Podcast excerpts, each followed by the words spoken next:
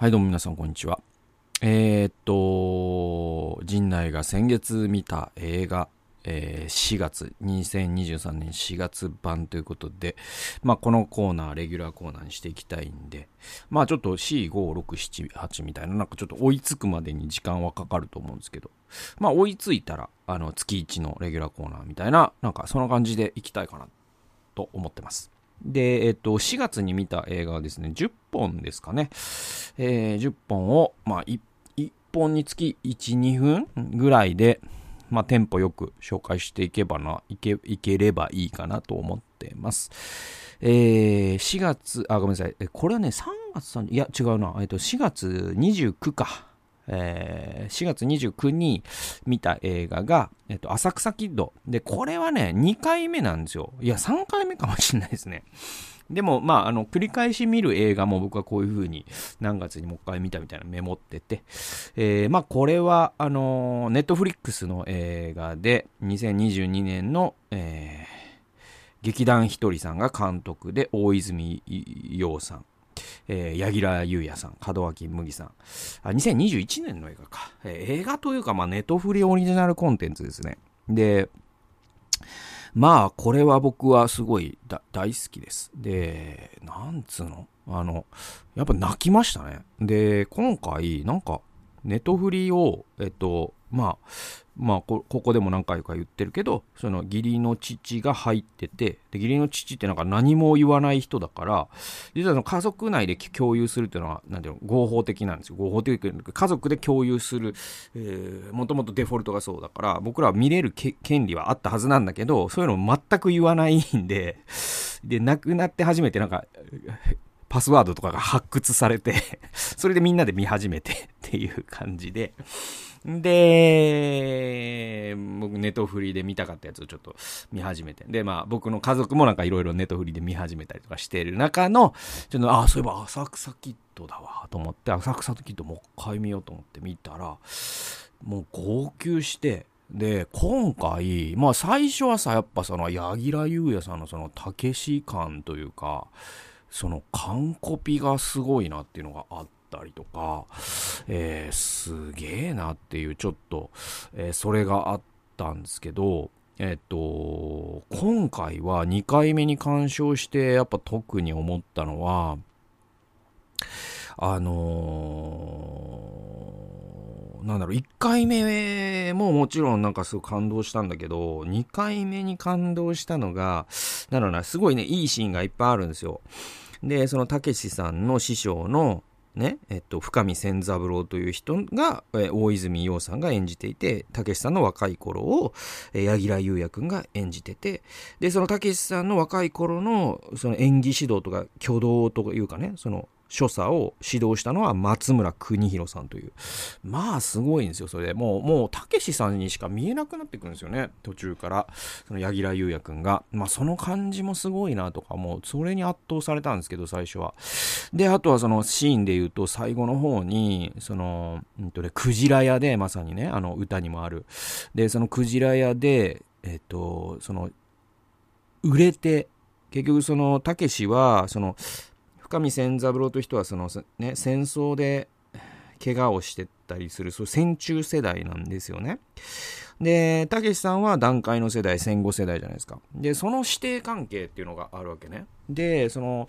深見さんは、そのテレビとか、漫才みたいなもの？に対してすごく懐疑的だったんですよ。で、当時漫才ブームっていうのがあって、で、そういう、なんていうの、客にこびる笑いじゃないですけど、そういうものをやるなよ、竹、みたいなことを教えてた。で、彼はやっぱりその舞台っていうのを大事にし、浅草東洋館というところで、えー、なんだろうな、そういう舞台を見せる人だったんですよね。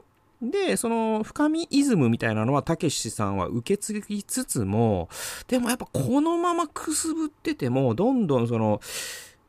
浅草東洋館の劇場の集客力も落ちていくし、で、もう時代はもう明らかにテレビだし、みたいなことで、だから今で言うと、だから、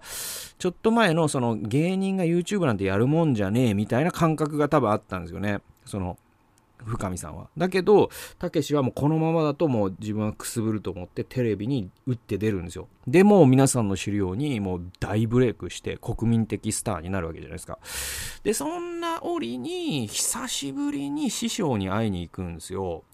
ね、たけしがね。で、深見さんはもうその時にはもう本当にこう、アルバイトしないと食えないぐらいになっていて、で、その自分を支えるために無理してきた、そのおかみさんも亡くなってしまって、ね、鈴木保奈美さんが演じてる。で、そういう師匠、くたびれた師匠なんだけど、その、たけしさんに、再会した時に、おう、たけっつって。で、いつものように、まあ、も頑張ってるか？っつって。で、その、テレビに出て、お前ダメだぞとか、そういう話は一切しないんだけど、久しぶりに、その、いわゆるこの故郷に錦を飾るじゃないけど、その浅草のクジラ屋で、深見さんとたけしさんが飲むんですよ。で、そしたらもうその、お客さん、周りのお客さんがもう、うわ、たけし、あの、あのたけしが来てるぞ、みたいな。で、ざわざわして。で、そのお客さんをこの深見さんとたけしさんのやりとりでもうドカンドが笑わせるシーンがもう泣けるんですよ。で、最初はそれだったんだけど、今回泣いたのが全然違うとこで、それが、その深見さんが亡くなるんですね。で、それがまあすごい悲しいんだけど、シーンなんだけど、まあネタバレ気にせずに喋りますよ。要はその、そのさっき言ったそのクジラ屋のもう夢みたいなシーンがあった、その夜に、えー、深見さんは、あのー、鈴木保奈美さんの家の前でね、おお前、竹、竹と久しぶりに飲んだぞ。あいつすごくなったななんかあいつと話してたらまたネタ作りたくなってきたな新ネタ。こういうのがあるんだよ、みたいな。その、ね、家と二人で、その竹自分がから巣立っていった、まあ、自分に反抗するような形だけども巣立っていき国民的スターになった竹の話を奥さんに聞かせるんですよ。で酒飲みながらタバコ吸いながらやってたらそのタバコが引火して、えー、火事で深見千三郎さんが亡くなると。でその深見千三郎さんのねえっと葬儀にテレビスターとなったビートたけしが訪れるんですね。で、そうした時に、その兄弟子が、と会うんですよ、かつての。で、その兄弟子が、えー、深見さんについて話すんですよ。で、結局、その深見さんはもう、たけしがテレビに出始めてからはもう全然口も聞いてくれなくなっちゃって、俺の教えをもうなんか、ああいつはそういう感じか、みたいな。何も分かってねえなみたいな感じで言ってたんだけど、だけど実はその時もその前からもずっと実はたけしに分からない形で、えー、深見千三郎さんはずっとそのいろんな劇場を回ってはうちに竹っていうすごいのがいるんだと。でね、そのお歳暮を持ってったりとか、で、もう何よりも人に頭を下げるっていうのが嫌いな粋な方だったんだけど、そういうプライドもね、もうかなぐり捨てて、たけしを売り込むってことをずっとやってた。で、それはたけしも知らなかったらしいんですよね。で、それを葬儀で兄弟子から聞かされるんですよ。で、その兄弟子が言うんですね。ね、俺はそんなこと一回もしたこと、され、えー、してもらったことねえぞ、師匠にと。お前どんだけ愛されてんだどんだけ期待されてんだよ、つって言われるんですよね。で、そのシーンでちょっと僕に号泣してしまって。で、それが、僕がね、あの、義理の父ね、えー、っと、うん、うんと初めて会った時つまりその妻とお付き合いをしてその結婚させていただきたいですって言った時に反対されたんですよ。でそれが、まあ、僕がえっと何て言うかなまあこういう不安定な会社員でもない、公務員でもない、で、そのキリスト教の働きをしているのに、進学校も出ていない、いわゆるこう、なんていうのかな、あの、どこの馬の骨ともわからない、こんな、ね、やつに、全然納得がいかないっていう風に言われて、まあそらそうだなと今は思うけど、で、本当にでもその時はすごいショックで、本当に寝れなかった。一睡もできなくて、その夜はね、悔しくて悲しくて。で、でもそれから、なんね、えっ、と、1年ぐらいかけて、なんだろう、本当にこう、えっ、と、ね、これこ、の FBI の働きをやりながらも、やっぱりこう、進学の勉強も続けていきますし、みたいなことをやったりとか、あのそうやってなでまあ納得してくれてというか。で練馬グレースチャペルの、ね、小笠原先生という先代の牧師も動いてくれて陣内君というのはねもう本当に信頼できる男ですからみたいな言ってくれて、まあ、それもあって協力牧師っていう肩書きもいただいたりとかしたんだけどまあそれでその結婚許していただいたんですよ。でそのまあ義理の父今年の2月で亡くなるんですけどその亡くなってからその僕は義理の母となんかそのね、あの義理の父のことをヒロちゃんって呼んでるんですけど、ヒロヤスさんなんでね。で、ヒロちゃんの話をしてる時に、その義理の母が、そのヒロちゃんは本当ことあるごとに、その自分、ね、ヒロちゃんは実はその仕事の中でキリスト教の人と会うことがすごく多い方でもあったんですよ。で、それは、えっと、理想科学工業っていう、えっと、あの、プ、えっとね、印刷機を売るセールスマンだったんですよ。で、それで日本の教会の州法がガリバン釣りからいわゆるこうレーザープリンターみたいなのに変わるのに一役買った人なんですよ、僕の義理の父は。だからすごい教会にものすごいプリンターを入れた人で、だからそういう関係で結構こう牧師ともすごい接点のある人なんですよね、実はね。で、そういうそのキリスト教の人に会うたびに、ヒロちゃんはうちのそのなんていうのかなあの娘の旦那えっ、と義理の息子陣内俊っていうんだけど本当にね将来有望なんだよっていういつも宣伝してくれてたらしいんですよ。とか思い出したもん。泣けちゃって。どんだけ愛されてたんだと思って。でそれを言わないんですよね。でまたそのヒロちゃんが俺に。だからそういう風になんかね泣きましたね。10分喋っちゃったわ。次。次がですね、えー、こっから急ぎます。えー、次がですね、えー、4月2日に鑑賞した映画がですね、ニューオーダーっていう映画で、これね、メキシコ映画、去年の、2022年のメキシコ映画で、えー、監督はミシェル・フランコっていう人ですね。ナイアン・ゴンザレスっていう人が主演してます。まあ、これやばいです。あの、もう絶望しかない。あの、やばい映画です。で、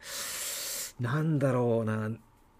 ちょっと革命的に絶望的な映画なんですよ。で、まあ、要は、現代社会の、いや、現代社会ってでもこれだよなっていう、まあ、貧富の格差で革命が起きていくんだけど、まあフィクションですよ。フィクションなんだけど、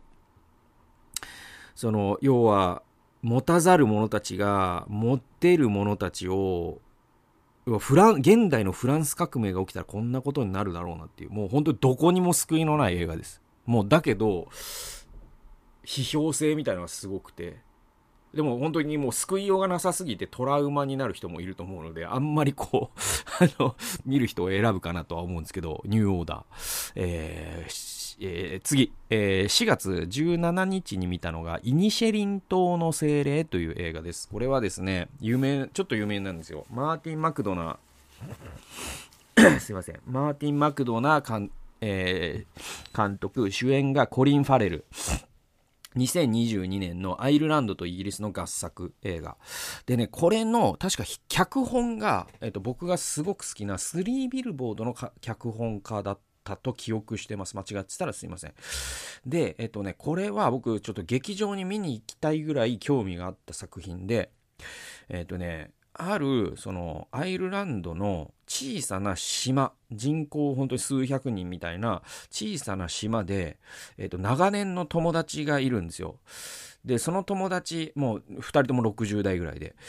で、その友達の一人が、今日から俺はお前と口を聞かないって言うんですよ、急に。ね。で、え、え、なんでなんでなんで？え、冗談だよね？みたいな。だけど本気だと。で、だけ、じゃえー、でもどれぐらい俺が本気か分からせるために、お前と、お前が今度俺に話しかけてきたら、俺は俺の指をえちぎるって言うんですよ。で、話、でも、そんなわけねえよな、つって話しかけるんですよ。そしたら、その日の夜に、その男のコリン・ファレル側の、えっと、ドアがコツンって言うんですよ。で、開けてみると指が落ちてるんですよ。っていう、何この話っていう。で、そういうのがずっと続く話で。でも、多分これって今の世界の分断みたいなものの比喩なんですね。だけど、この映画ちょっと、ちょっと嫌だったのが、あのね、日本語字幕版を僕買ったっていうか、400円払って、アマゾンビデオでね、400円払って見たのにもかかわらず、日本語字幕がついてないんですよ。だこれもう本当に不良品というか、なんか返金を求めたいぐらいなんですけど。で、だから、この映画の、えっ、と、アマゾンの星ってもう1とかなんですよ。で、全員字幕のこと文句言ってて。そりゃそうですよね。詐欺だから。で、多分なんかの多分技術的ミスでそうなってるんですよ。で、えっと、でね、これが、もし、その、イギリス映画とかアメリカ映画とかだったら、まあまあまあ、なんだろう、まだまだ80%ぐらいは理解できるんだと思うんだけど、アイルランドの作品だから、なんていうの、あのね、アイルランドなまりの英語なんですよ。あれ多分英語で合ってると思うんですけど、ちょっともう英語が聞き取れても、あれは聞き取れんぞっていう英語ばっかりだから、やっぱ字幕に頼るしかないですよね。で、一応ね、僕ね、英語字幕をつけながらは見たんだけど、それでも僕、そこまでその英語力というか、特にそういう会話劇みたいなのには慣れてないから、結局内容のどんぐらいで理解できたのかわかんないんですよね。50%ぐらいじゃないかな。だから本当にちょっと悔しくて、そのちゃんとした日本語版字幕のやつが見れるようになったらすぐ見たいけど、もう課金するのはコリゴリなんで、なんか Amazon プライムに入って、なおかつ日本語が出たらもう一回見ようかなと思ってる。でも絶対面白いんですよね、この作品。なんかもう一回見直さなきゃなとは思ってる。えー、次がですね、4月30日に見たのが、バックトゥザフューチャー。で、なんでっていうのがあるんですけど、えっ、とね、うんと、これ、ロバート・ゼメキス監督、マイケル・ J・フォックス主演、1985年の映画です。で、これはね、あんまネットフリが見れるようになったタイミングっていうのもあるんだけど、あの、オードリーのお二人が常々ラジオで話してるのは、全映画で一番面白いのはバック・トゥ・ザ・フューチャー1と2だっていうのをずっと言ってて、で、確かにバックトゥザフューチャー面白かった記憶はあんのよ。で、僕は、えっとね、中1ぐらいで見てんじゃないかな。で、すっげえ面白かったっていう記憶はもちろんあるんだけど、そっからずっと一回も見返してないから、それがいかばかりのものなのかっていうのをもう一回確認したくて、もう一回見直したんですよね。で、そしたらもちろん面白いですよ。めちゃくちゃ面白いんですけど、なんだろうな。僕の中ではダイハードの勝ちかな、同じ時期の映画で。で、でもやっぱ共通して言えるのは、当時の日本すごすぎるっていう。つまりそのダイハードってあれナカトミビルの話で、あのダイハードの事件が起きたビルって全部日本に買収されたビルの中での話なんですよ。で、バックトゥザフューチャーも、そのディストピアになった未来で、えっと、マイケル・ジェイ・フォックスの父親が働いてる企業って日本企業なんですね。で、なんとかさん、田中さん、なんか上司の田中さんと会わなきゃみたいなこと言ってんですよ。だから日本がどれだけ世界を支配すると思われてたのかみたいなのを、なんか1985年の映画を見ると、すごくよくわかるとか、まあそういうのは面白かったし。まあでもすごく、その、やっぱ伏線とか伏線回収みたいなので言うと、なんか今見ても、今ってやっぱなんか伏線ブームじゃないですか。伏線みんな大好きで、僕だからそういう、そういう風潮にちょっとあんまりついていけてないけど、でもなんかその、今のレベルでもこの伏線は上手にできてるなみたいなのがいっぱいあったりするんで、やっぱその、プロットというか、脚本の緻密さっていうのはやっぱすごいしっかり立て付けがいいなっていう、それは感じました。次、4月30日に見たのがネトフリの、これもオリジナルコンテンツで、ギルティってやつですね。アントワン・フート、フートは、えー、監督、ジェイク・ギレンホール主演、イーサン・ホークも出てます。2022年のアメリカの作品。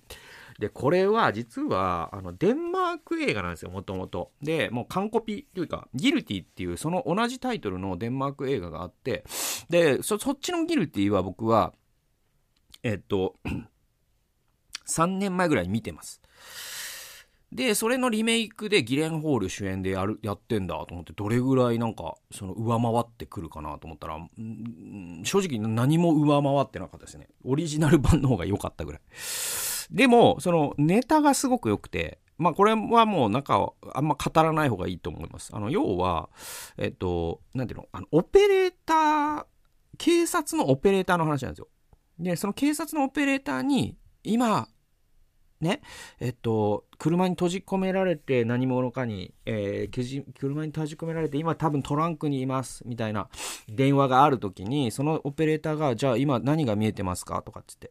えー、っと何でもいいから見えてるものを教えてくださいみたいな。でそうやって犯人をこの特定していって今何が起きてるのかっていうのを音声だけで、えー、その会話だけでねえー、っとその状況を頭に描きながら事件を解決しようとするのだがっていうそういう話。で、そういう話でいて、まあまあ、こういう展開か、すげえな、みたいな。まあ、どっちかというと僕、デンマーク版の方がおすすめかもしれないかなっていう感じですね。次。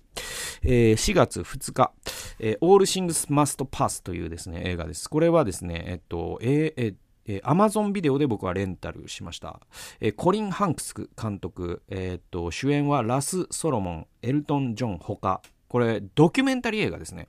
えー、2015年のアメリカの映画。で、これ、すごいっすよ。うんと、タワーレコードの話なんですよ。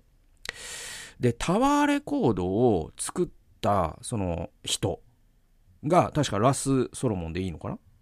でいいと思うんですけど、で、エルトン・ジョンっていう人は、エルトン・ジョンは、あれね、皆さんご存知のエルトン・ジョン。で、この人はすごいタワーレコードのファンなんですね。で、そういうそのタワーレコード全盛時代っていうのが、大体ね、90年代ぐらいに訪れるんですが、このタワーレコードがいかにその音楽産業というものの時代の寵児だったかっていうのがよくわかるんですよ。だけど、まあ皆さんも知るように、ね、えー、0年代、10年代を経て、もうサブス、その、最初は MP3 データの時代、えー、ね、で、iTunes が世界を支配し、えー、そして今やもうサブスクの時代になってるじゃないですか。Amazon Music だ、YouTube Music だ。結局その、もう、都度課金すらもしない。サブスクで Spotify とかね。そういう時代になっていった結果、もう、えっと、アメリカなんかだと、結局その物理 CD みたいなものって、すべての音声コンテンツ、えっと、楽曲というか、音楽コンテンツの中でシェアが多分10%切ってるはずです。日本が一番物理、物理 CD がまだ売れてるんですよ。で、それは AKB の握手券とジャニーズなんですよ。で、だからまあ日本は本当に時代がまだ90年、90年代がまだ引きずってるのは日本だけっていう状況なんだけど、でもそんな中で、あの、タワーレコードっていう会社がそのその上り詰めていく様子とかもすごいその企業風土っていうのがすごくかっこよかったりとか。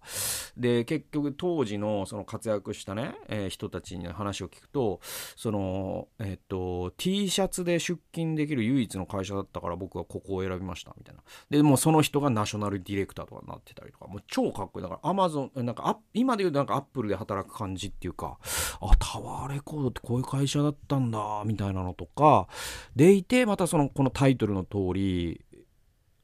あれですよだから万物ルテンあのねえっと、ギリシャのね、哲学者が言った、えー、万物ルテンっていう考え方があるけど、まさにその、えっと、万物ルテンを英語に訳すとオールシングスマスパスなんですよ。だから、あの、日本語の放題タイトルつけるならば、万物ルテンなんですね。だからすべて、まあ、栄枯水、えー、清水か、えー、平家物語で言うとね。まあ、まさになんか本当にこう、すごい会社だったんだなっていう、改めて尊敬と、そしてそんな会社も今はこうなってるんだ。やっぱすべては移り変わるなみたいな。ちょっと僕はすごく面白かった。いなんか、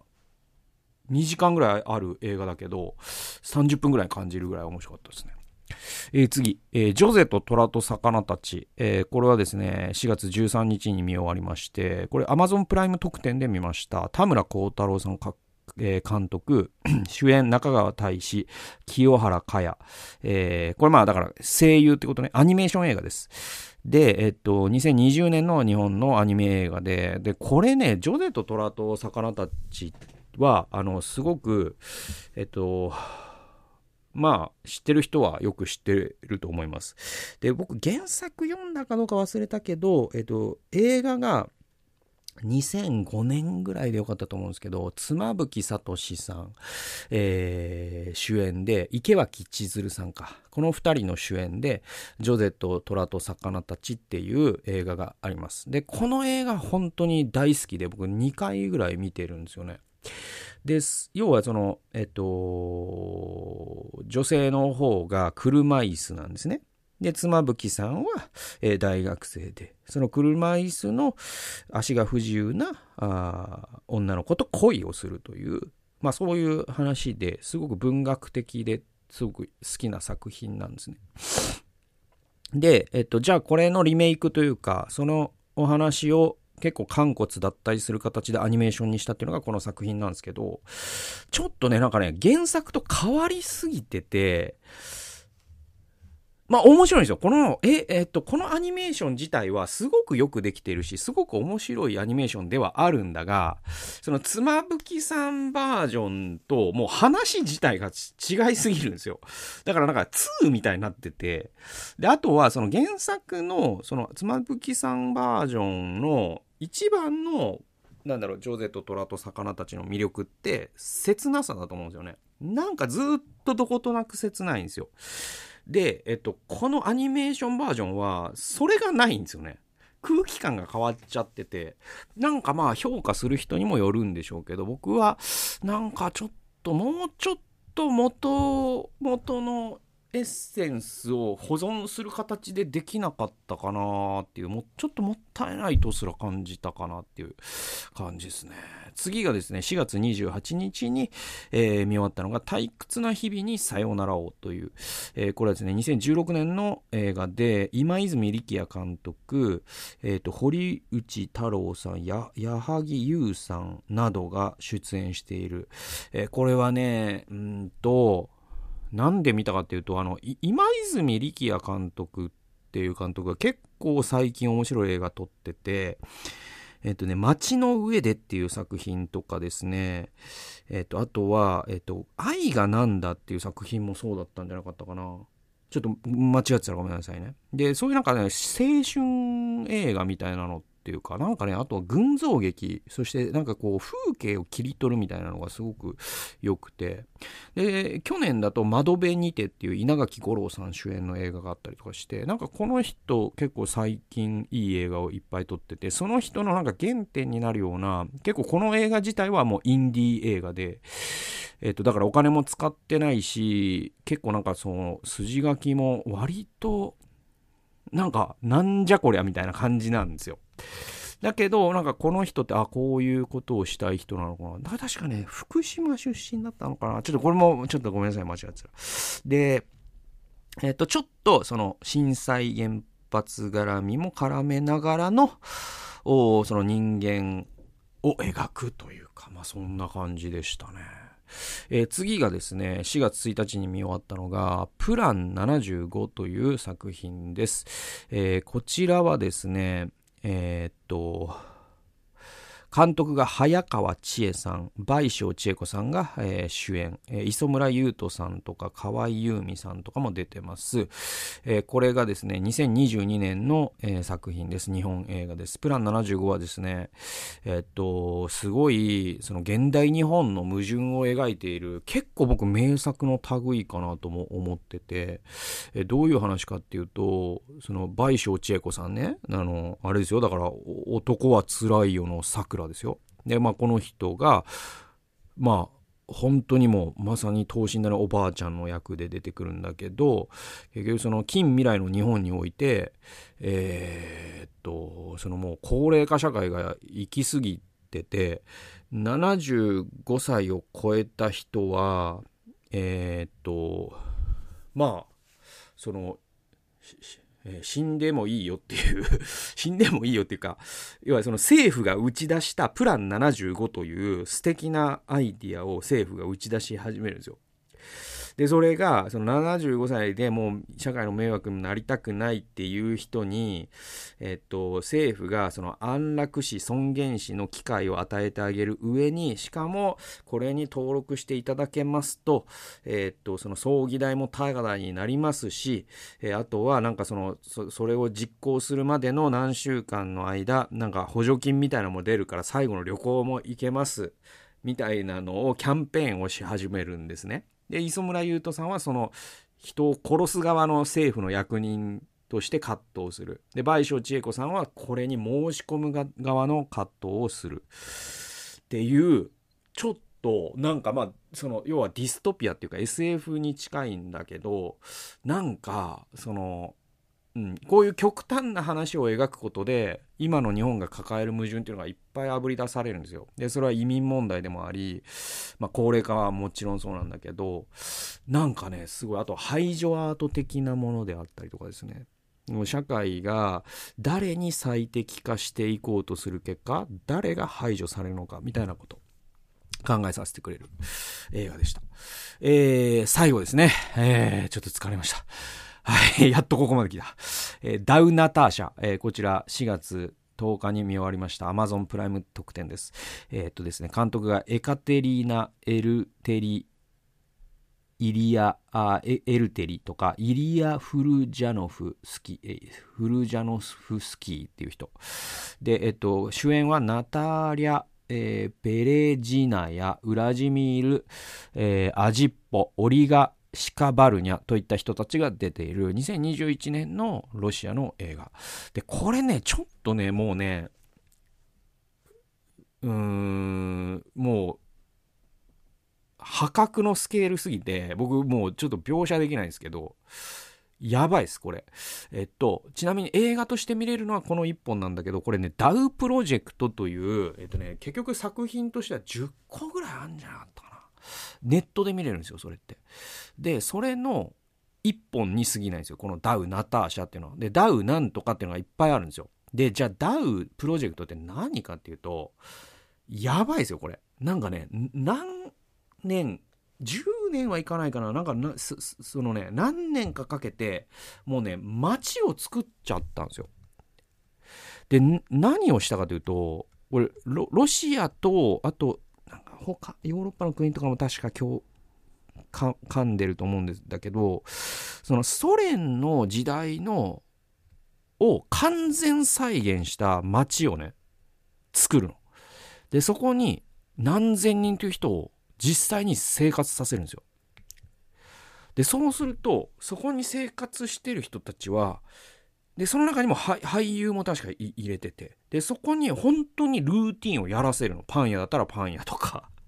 やばいでしょ？軍隊だったら軍隊とか。で、その街を作った上で、その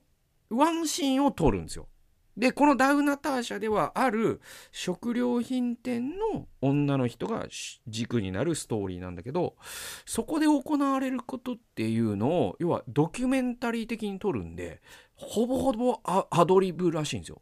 で、なんかもう酒、ウォッカ飲まされすぎて吐いてるシーンとか本当に吐いてるんですよ。で、なんかね、その、おばさんの、ソ連時代のおばさんとソ連時代の若い女の子が2人で切り盛りするする食堂なんだけど、その食堂も全部国からの配給じゃないですか、当時の。で、その全体主義の国家だからね。で、軍人が来たらそれをもたもてなさなきゃいけないしとか。で、そういうのをやってて、そのおばさんと小娘が、なんか、喧嘩するんですよね、ロシア語で。で、それも、もう、本当に喧嘩してるとか、ちょっとやばいんですよ。で、だから結構、その、外部からの批判もあって、これは、ちょっと、ちょっと一線超えてんじゃないかと。で、この映画で起こることの中には結構ショッキングなこともあるから、これもう人に普通にトラウマを与えて、それを映像化してるっていうのはちょっともう演技じゃないから、みたいな批判もあるの。だけど、これに主演してる人が、いや、これは私は大丈夫ですし、ね？で、実際に喧嘩もしました。実際に吐きました。で、実際もっとショッキングなシーンとか出てくるんだけど、でもこれは私は分かって、二人の自分がいて、えー、演じてる自分とそこに生活してるダウプロジェクトの街で生活してる自分っていうのはまた違うんで大丈夫ですよみたいな反論してたりとかするんだけどちょっとな、もう、もう行かれてるんですよ。そのプロジェクト自体が。で、その中の一本がこのダウナター社で。で、じゃあ、なんでこんなことをしてるかっていう理由も結構、その、意欲的で、つまり、その、ソ連ってさ、その、全体主義だったわけでしょ？で、その全体主義というものが、どこまで人を非人間化するかっていうことを今映像で再現することによって21世紀に同じことが起こらないようにするためっていう。まあその志としては本当にこうねまさにこう民主主義的な試みなんだけどちょっとやるにも程があるぞっていうすげえことやってんなっていうなんかちょっと圧倒されてしまってなんか映画が面白い面白くないの話じゃない話。だからこのプロジェクト自体がすごすぎるなっていう。そんな感じですかねでまあ10本見ましたで10本見てじゃあえっと今月のアカデミー賞一番面白かったのは何なので言うとどうすかねこの10本だとねまあその2回目見てるのとかちょっと除外すると、そうだな。えっとね、案外、オールシングスマストパスかな。あの、うん、面白かった。えっと、この、タワーレコードのやつ。これは、僕は課金したけども、プライムになってるかもしれないし、ちょっとおすすめですね。ということで、ちょっと長くなって疲れちゃいましたけど、えー、4月のえー、陣内が先月見た映画10本紹介しました。最後まで聞かせてありがとうございました。それではまた次回の動画及び音源でお会いしましょう。さようなら。